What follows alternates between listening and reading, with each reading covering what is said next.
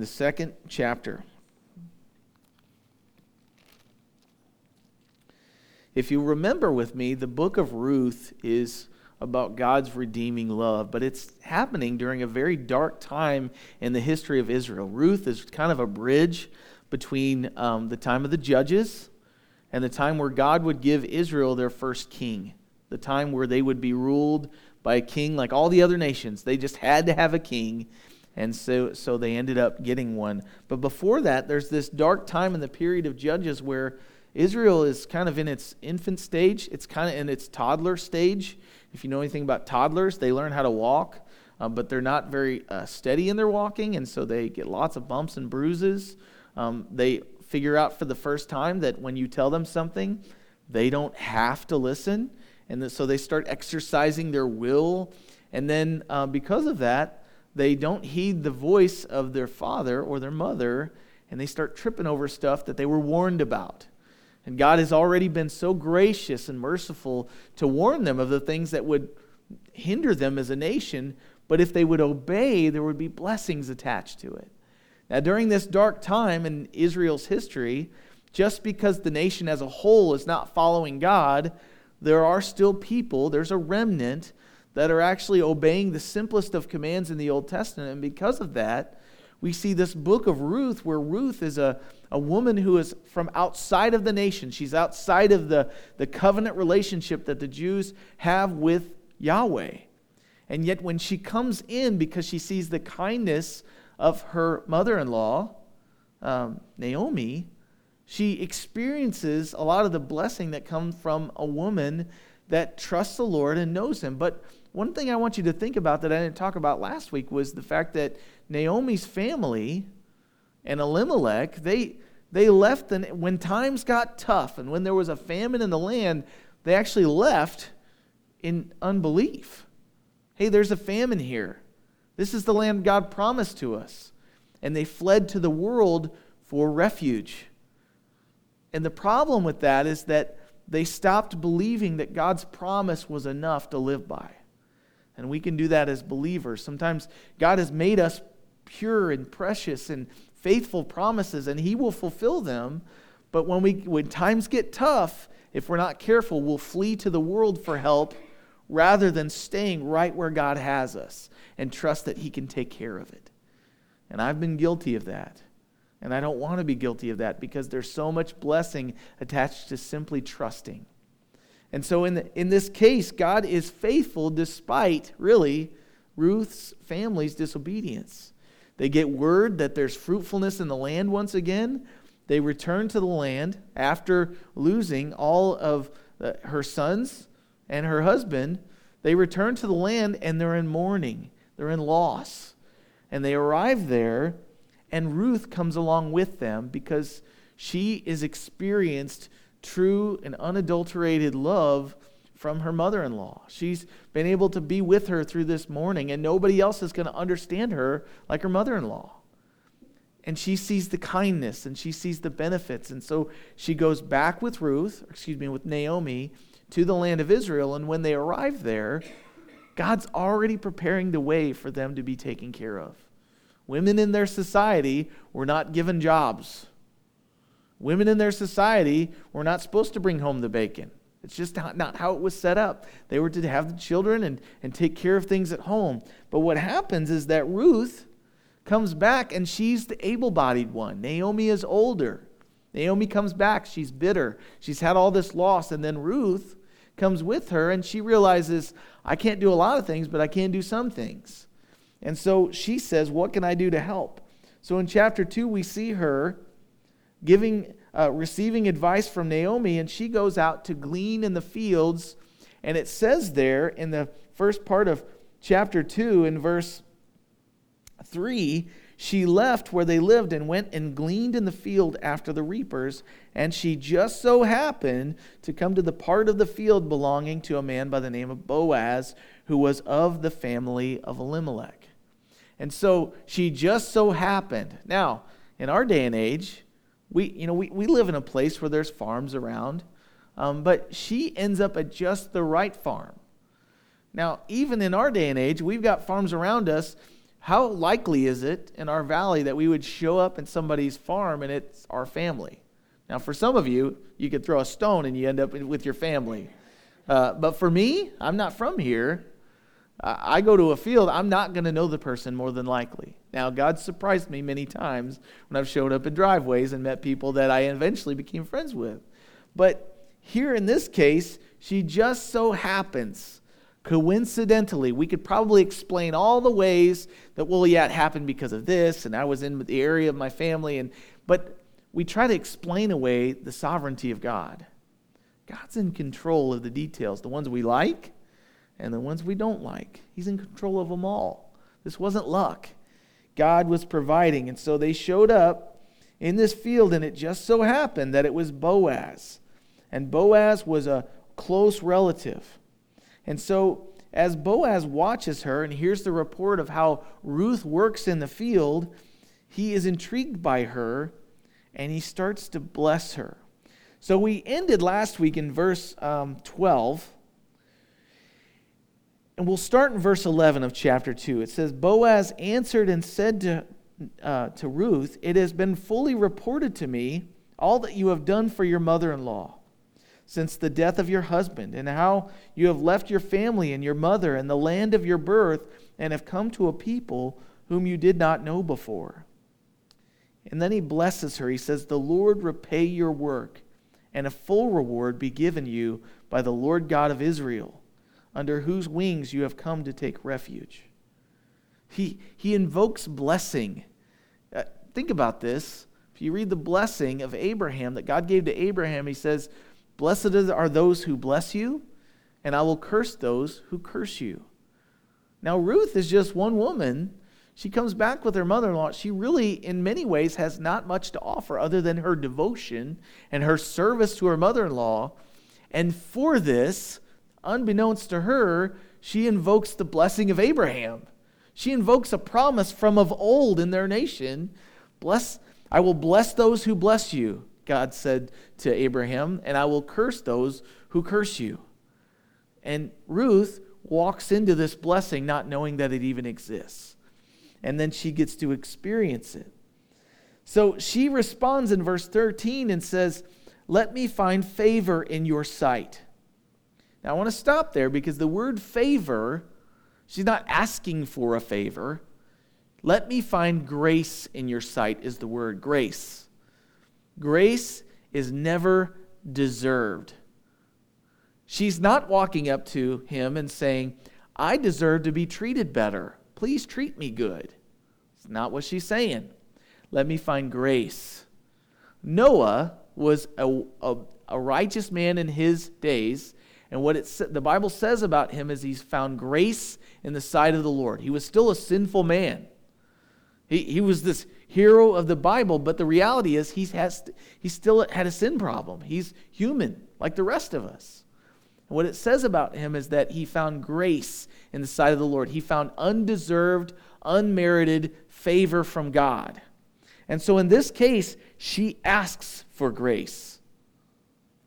Come here excuse me, she says, Let me find grace in your sight, my Lord, for you have comforted me and have spoken kindly to your maidservant, though I am not like one of your maidservants. I'm not one of you.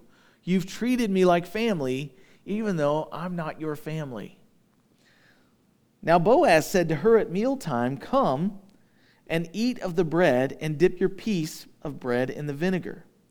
So she's invited to the table of a Jewish male.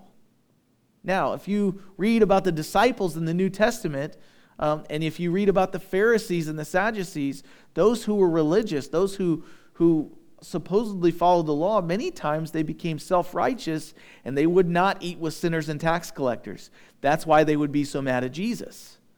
Look at this. Man, he claims to be God, and yet he eats with sinners and they were just absolutely blown away by it. They were not enamored with it. They did not like it. They hated it. He's eating with unclean people.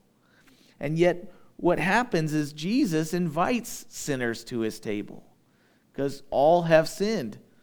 If he's not going to invite sinners to his table, there's nobody to invite. And so here we have, in the same token, we have Boaz inviting her to his table and blessing her and having a meal with her bread and wine, or it says their vinegar. So she sat beside the reapers and passed parched grain to her, and she ate and was satisfied and kept some back. Now that will come back later. She ate until she was satisfied, and then she took some with her. Who's she thinking about? She's not thinking about herself. She's hungry and she's working, but we'll find out later that she's actually keeping some back because they don't have microwave meals at the house.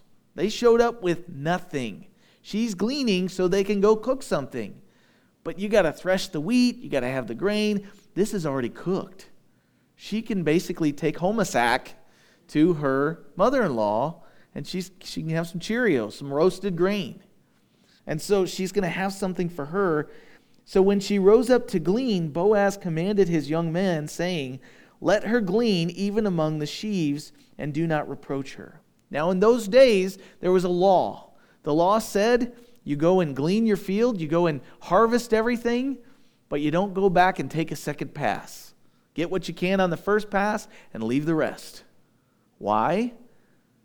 To benefit the poor. If we glean everything, there's nothing left. But if we take everything we can from the field and leave something back for somebody else that might be a sojourner coming through, they can gather up some for themselves and they can be fed. They can be satisfied by the land. And this land, this people of God, was always meant to be a blessing to the whole world. In your nation, all the other nations will be blessed, is what God said to Abraham. And so it wasn't just that they would you know, go out and take food to people, but there would be so much fruitfulness in their land that they wouldn't have to harvest it all. And that whatever they would leave, the scraps of the table, if you will, those that didn't have anything would have plenty. This land was meant to satisfy. This was abundant life, a picture of it. And so, God, I don't know about you guys, but I know that God always provides for us what we need but He also always provides for us really more than we actually need. And we have the opportunity to use it all for ourselves or to leave some for others to glean from. Not so we can be uh, glorified, but so that others can benefit and go, man, God's been good to them, and they're sharing it. They're so gracious. And graciousness, simple, quiet graciousness, stands out because no one's gracious. I want me and mine. I feed my family, and heck with you guys else. And, and the reality is, God's people are not to be that way. We're supposed to be about others first. Really, we're supposed to be about Jesus first, and He gives us a heart for others. And so, He says, Let her glean even among the sheaves. What He's saying there is, she doesn't have to wait till you guys are done harvesting. Once you let her glean, even close up to the equipment that you're using to cut it up. And then he actually goes on to say, uh, and also let grain fall from your bundles purposefully for her, let that she may glean those, and do not rebuke her when she gets too close. So he's actually telling them, hey, harvest right and don't drop anything, but if you drop a little, make sure you drop it close to her so she can get a little extra. And that's how the Lord is with us. The Lord, He gives us His word and he, he gives it to us so we can experience the goodness of being refreshed and fed by it. But I think some, sometimes also he wants us to, to take a little bit of it and drop it for others to make it easier to understand. Hopefully, that's what I'm doing for you on a Sunday morning. God's desire is not that it would be hard to understand his word.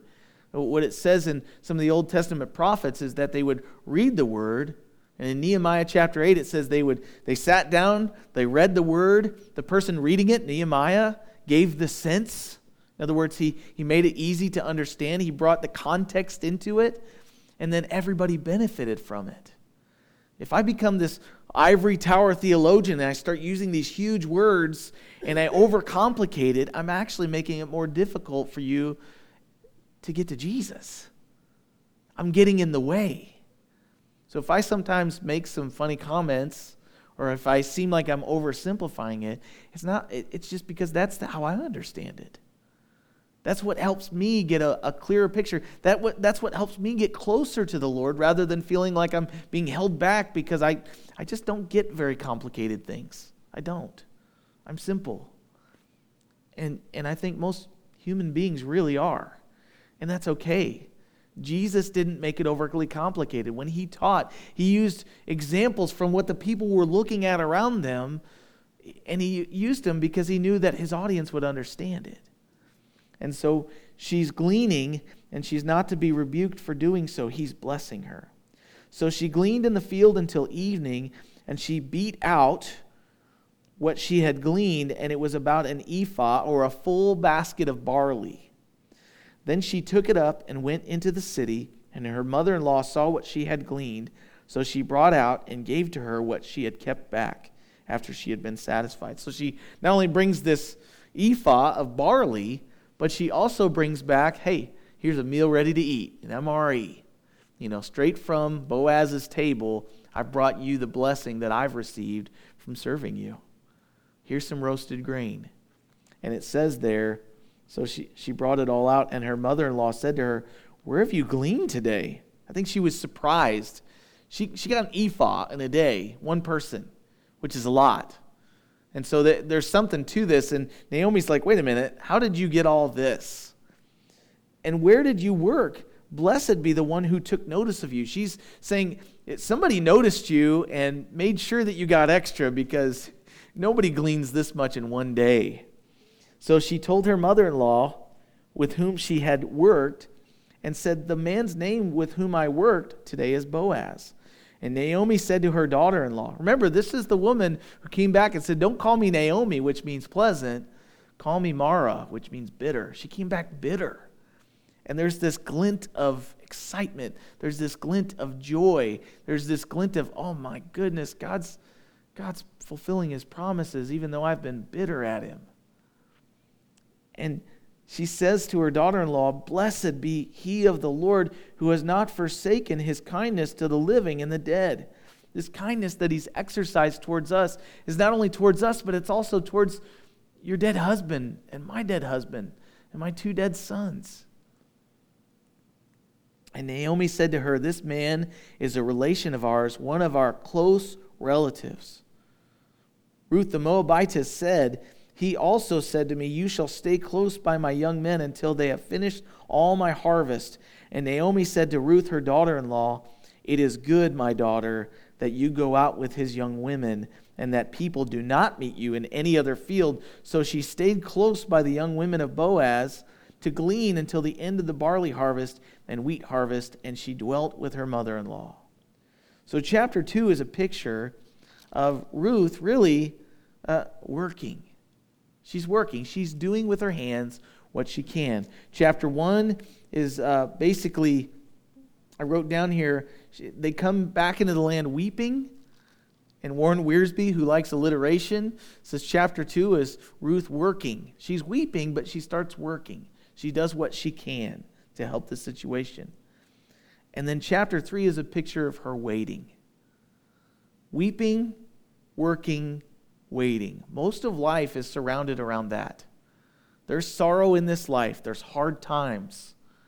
So we can either give up or we can work. We can trust the Lord and do with our hands what He's given us the ability to do. But then there's a lot of waiting.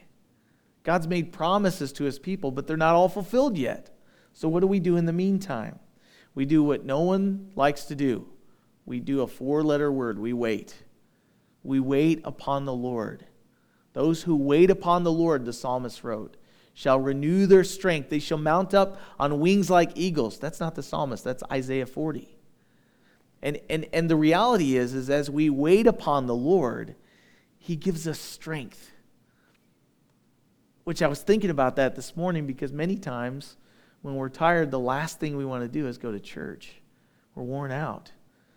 But I read somebody, you know, one of our modern day philosophers probably stole it, put it on a picture, put it on the internet. Now it's a meme, whatever that means. And it said this Not going to church when you're tired is not like not eating when you're hungry. Not going to church when you're tired is like not eating when you're hungry. You're tired because you need rest. And I'm not talking about sleep. You need rest for your soul. And rest comes from being filled up full with the Word of God. It comes from being around other people that are in the same struggle that you're in and finding out you're not alone and praying with one another and blessing one another and hugging one another and just being broken together. We can't fix each other's problems. Reality is, the church is full of people that are all broken. We're not all getting together because we need to get in each other's lives and fix it all. If that's the case, what do we need Jesus for? Jesus is the one that fixes the problems. But we all have this duty, this accountability. We all have a responsibility to continue to point each other back to Jesus. Man, my problem's so bad right now. You may not look at someone when they're in the middle of a problem and go, Well, you just need to trust Jesus more. What's your problem? You're faithless. But it's an opportunity to go, Well, let's pray together. Let's see what God will do. Let's witness to one another. And then we can be witnesses to others of his faithfulness when we celebrate together. Did you see how God answered that prayer? Did you see how he came through and provided? I thought it was impossible, and it wasn't. And so here we are in chapter 3. It says, Naomi, her mother in law, said to her, my daughter, shall I not seek security for you, that it may be well with you? Now, Boaz, whose young women you were with, is he not our relative? Course, at this point, she's like, What's, what's your point? Okay, he's a relative. Great. But what she says is, Now, Boaz, in fact, he is winnowing barley tonight at the threshing floor. He apparently was a pretty hardworking guy. He didn't just leave it all up to his workers, his servants, his gleaners. He, he was working into the long hourly night, which tells you he either was a workaholic or he was single and he had the time. In this case, we find out that Boaz was single and he had the time. He was doing with his hands, he was staying busy. He wasn't out frolicking around, he wasn't out partying. He was working hard because there were people that, that relied upon him for the provision. So he was in the threshing floor. She says, Therefore, wash yourself and anoint yourself Put on your best garment and go down to the threshing floor. But do not make yourself known to the man until he has finished eating and drinking. So, this is kind of odd for us in our Western culture, but he's working. She's instructing her how to approach Boaz. See, Boaz, the idea of him being a close relative, he's a Goel. And in the Hebrew, that means a kinsman redeemer someone who is close. In, in families in the nation of Israel, when there were no men, descendants, when someone would either lose the men in their family or there wouldn't be any sons, they would need somebody to carry on the family name. And so someone would have the opportunity to redeem them, to buy their property, but also to take on the responsibility of the family members. And in the case that there was someone that didn't have any children, the brother or the next of kin, all the way down the line, would have the responsibility and the opportunity to redeem them and actually to, to fulfill the role of a husband and to provide children. Now, to us, that seems kind of weird because we like to choose who we marry. But to someone who cannot provide, to someone who doesn't have someone to provide for them, this is a huge blessing. And so Boaz is going to get approached by her, but she says, when you approach, Wash yourself, anoint yourself. Now, to us, that's maybe no big deal. We bathe pretty regularly. Uh, my brother likes to take two and three showers a day. But to them, it might be once a month that they would wash, that water wasn't as readily available as it is here. But the reality is, uh, to wash and to show up anointed, uh, being put on your perfume, uh, you're, you're basically approaching someone you smell very nice. Uh, approaching him with this fragrance, he says, put, she says, Put on your best garment and go down to the threshing floor. And so she does this, but verse 4 says, Then it shall be when he lies down that you shall notice the place where he lies, and you shall go in and uncover his feet. And when you uncover his feet and lie down, he will tell you what you should do. So this is kind of weird, right? I mean, uh, number one, the dude's been working all day. Do I really want to lay next to his feet? You know, number two, this is kind of a little dicey. Like, I would never tell my daughter to go and meet up with the guy that she likes if I don't know if Ruth likes him, and then like uncover his feet when he goes to bed at night after you get done creeping on him. lay next to his feet and then cover yourself and wait for him to tell you what to do. Like, this sounds sketchy on so many levels and somewhat inappropriate. But what she's telling her to do is it's a, it's a symbolic thing, it's a cultural thing. When he goes, she goes in and finds him where he is and, and humbles herself and lays next to his feet and covers herself with the edge of his blanket. The idea is, I want you to cover me. I, I need you to, t- I'm asking you to fulfill the duty of a kinsman redeemer. I'm asking you to provide for me. I'm asking you to take care of our family. Um, will you fulfill that role? And so it's beautiful. It's not what we would see in a movie many times, which is somebody going over to somebody's house after a date or after prom or whatever. This is, it's, it's holy, it's pure. There's no impurity in it. As a matter of fact, we find out that he's actually older than her. And so he, she may not even be attracted to him at first.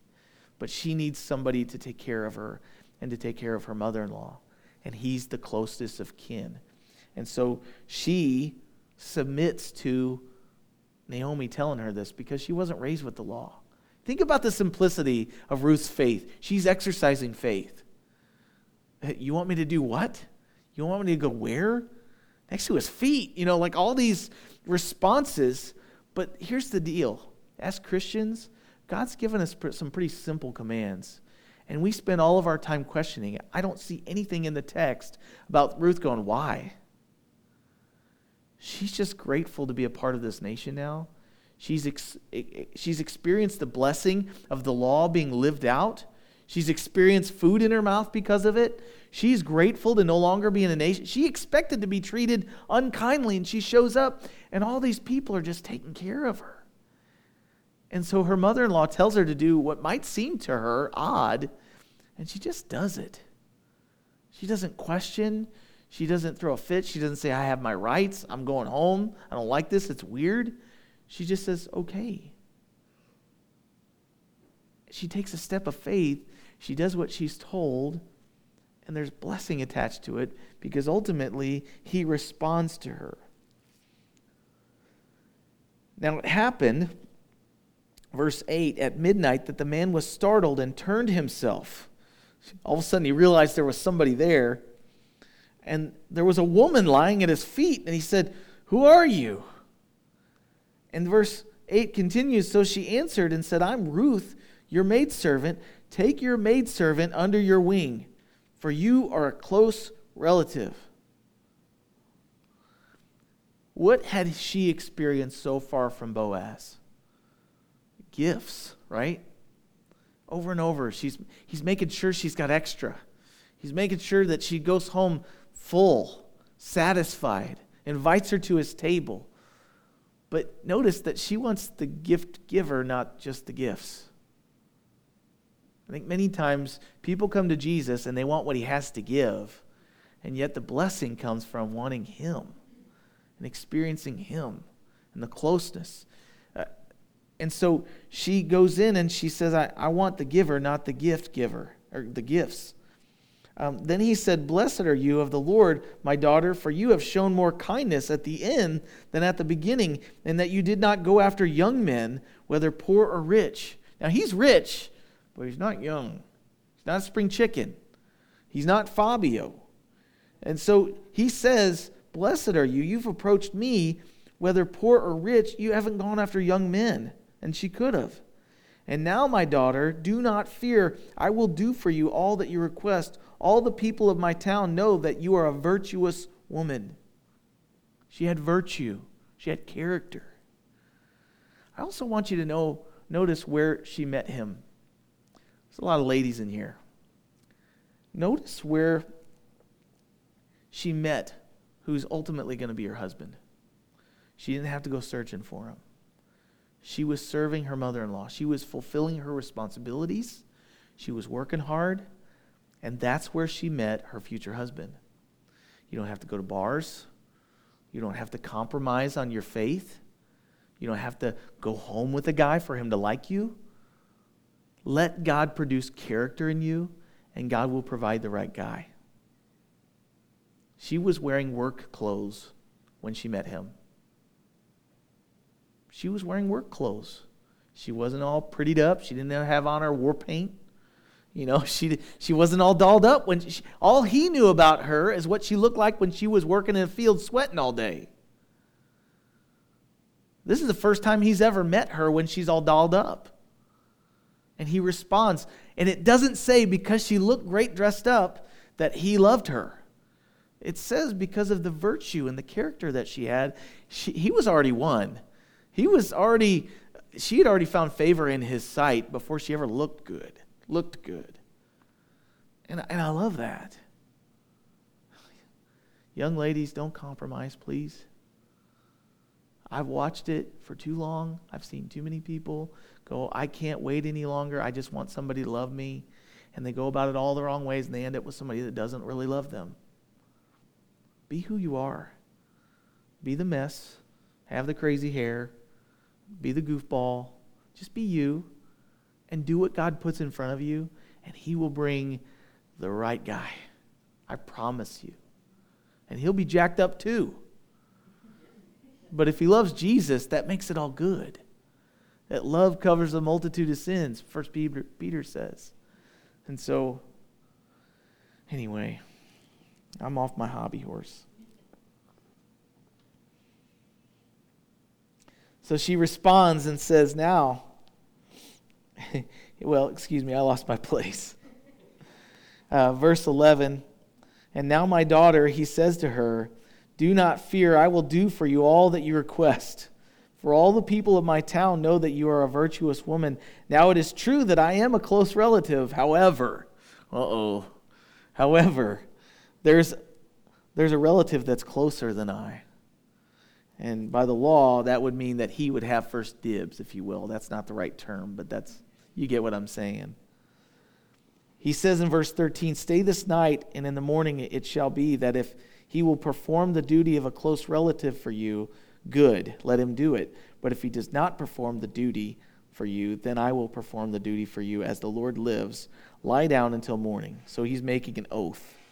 So she lay at his feet until morning, and she arose before one could recognize her. Then he said, Do not let it be known that the woman came to the threshing floor.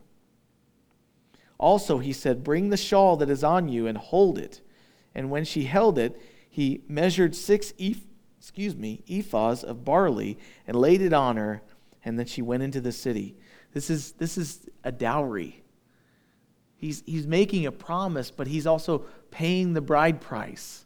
He's sending her back full with more than she could glean, but also in those days when you would marry a woman, you would pay a bride price to the family as a commitment. Like, hey, it's worth, she's worth me, to me, she's worth more than, than I can give you, but here's a down payment. Not that he's buying her, but he's just showing that this means a, a, a bunch to me and I'm going to do what I can.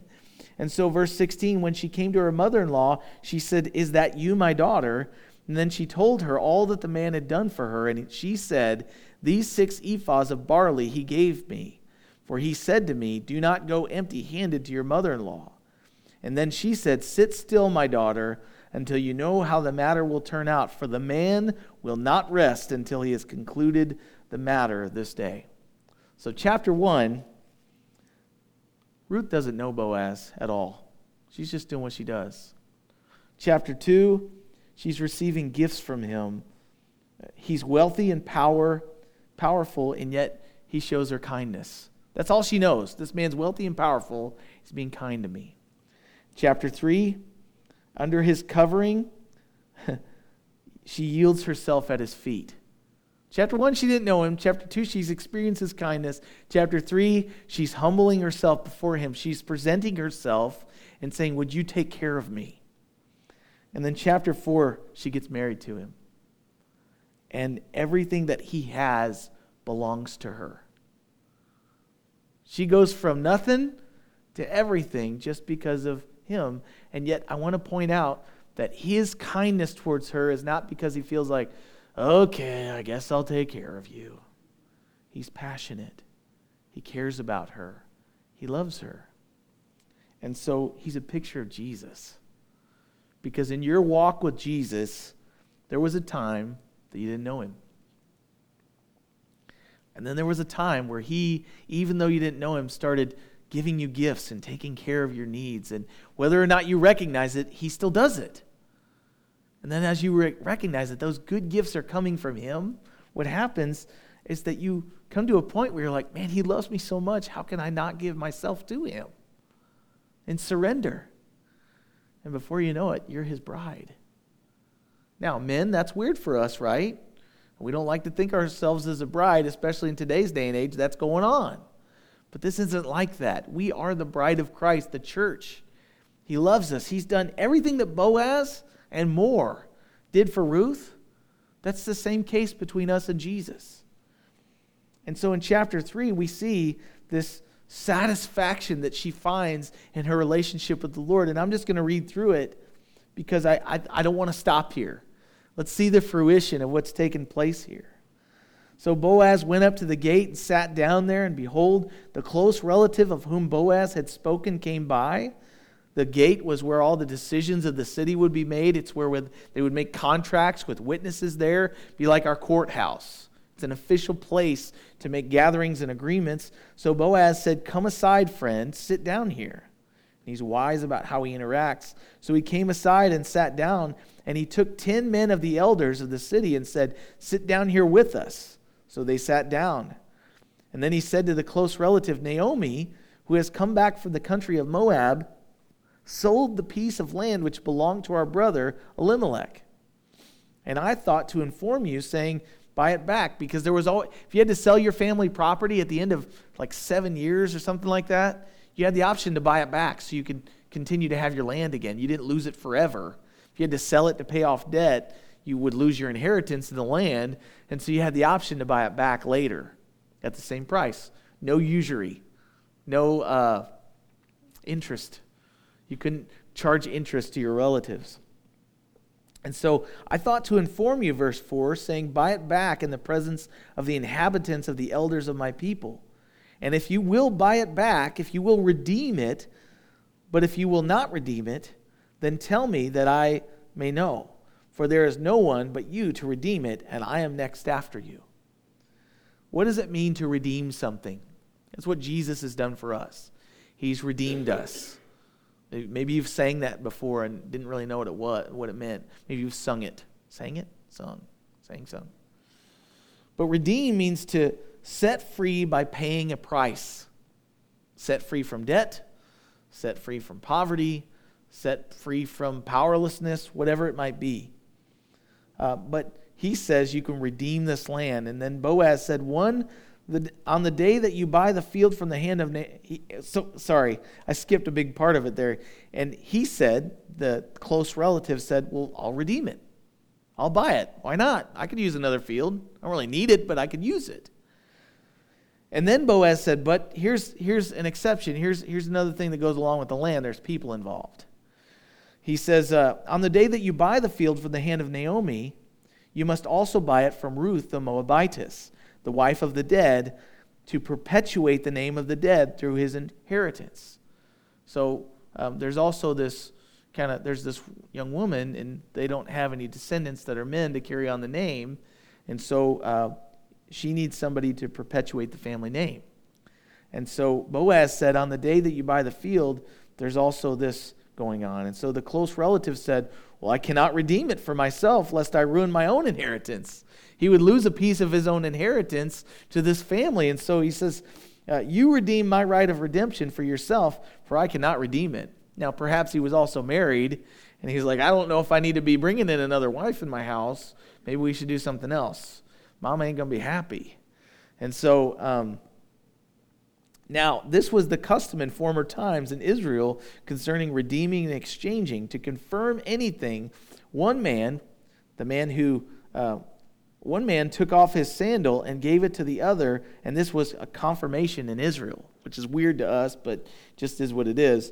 Therefore, the close relative said to Boaz, Buy it for yourself.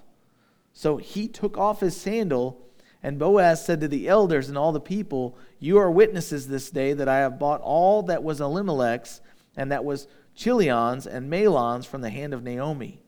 Moreover, the Ruth, the Moabitess, the widow of Mahlon, I, will, I have acquired as my wife to perpetuate his name. Here's the deal the inheritance, everything that goes along with perpetuating this name, meant that it was no longer about Boaz. Boaz's name didn't get perpetuated, but instead, Ruth's dead husband's name gets perpetuated. That's pretty selfless. We're all pretty proud of our family name. He's giving his life to perpetuate someone else's name. Jesus gave his life to perpetuate his Father's kingdom. And so it says there um, that the name of the dead may not be cut off from among his brethren and from his position at the gate. You are witnesses this day. So he would take off his shoe and say, Hey, I, I forfeit my right to this land. And so what's interesting about this is that Boaz was rich, he was powerful. He didn't need more fields. He's kind of like the man who found a hidden treasure in a field. And he, when he found it, he took it, he buried it in the field. Jesus told this parable about the man that finds a hidden treasure. He finds this hidden treasure in the field, he hides it, he goes back to his home, he sells everything he owns, and then he comes back with the money and he buys that field. Is he buying the field? Does he care about the field? No. What does he care about? The hidden treasure. What is the hidden treasure? The hidden treasure is you and I. The hidden treasure is Ruth. For Boaz, he, he didn't care about no field. He wants to take care of this woman. He loves her. He, he didn't have to sell everything, but he gives up the right to perpetuate his own name to marry this woman that he loves. Jesus did that for us. He gave up all of his rights so that he could perpetuate his father's kingdom and you and I. He sold the he bought the field. What I love about him buying the field is that he's buying all of us, not just the redeemable part. He's buying our past. He's buying our present. He's buying all of our failures and our sin. He bought it all. The whole kit and caboodle. Every issue you carried into your relationship with Jesus, he bought it. And he was okay with it, by the way. He, lo- he loves the mess. He loves you. He doesn't love you because you cleaned yourself up. He doesn't love you because you anointed yourself. He loved you when you were a sweaty mess working in the field before you knew him. And that's why I love this book. Because I carry a lot of junk in my relationship with Jesus. I brought more baggage than anybody. I still carry some of it because I haven't let go of it. Put it down. He's okay with it, but he doesn't want us to be bound up by it anymore. He wants to set us free. And until we let go of it, he still loves us. I don't, you know, it's just, that's the process. And uh, so, all that, all that said, all the people who were at the gate and the elders said, We are witnesses. The Lord make the woman who is coming to your house like Rachel and Leah. They bless her. The two who built the house of Israel, and may you prosper in Ephrathah and be famous in where? Bethlehem. Sound familiar? What we find out is this is the great, great, great, great, great, great, great, great, great grandson or grandpa. Grandpa, I did that backwards, of Jesus of Nazareth. May you be famous and blessing. This is prophetic. And so it says here, May your house be like the house of Perez, whom Tamar bore to Judah, because of the offspring which the Lord will give you from this young woman.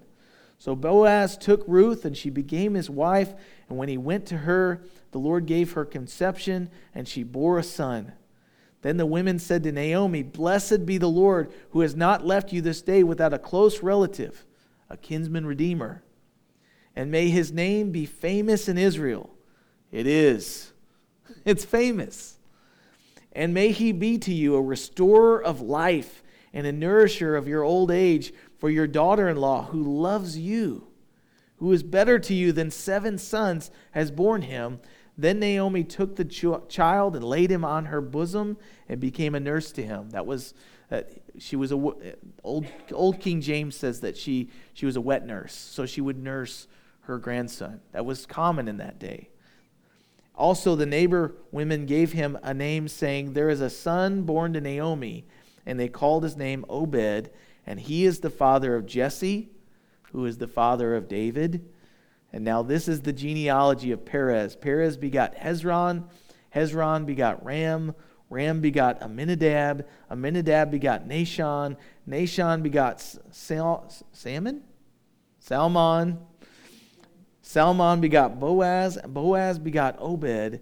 Obed begot Jesse. And Jesse begot David, who generations down the road begot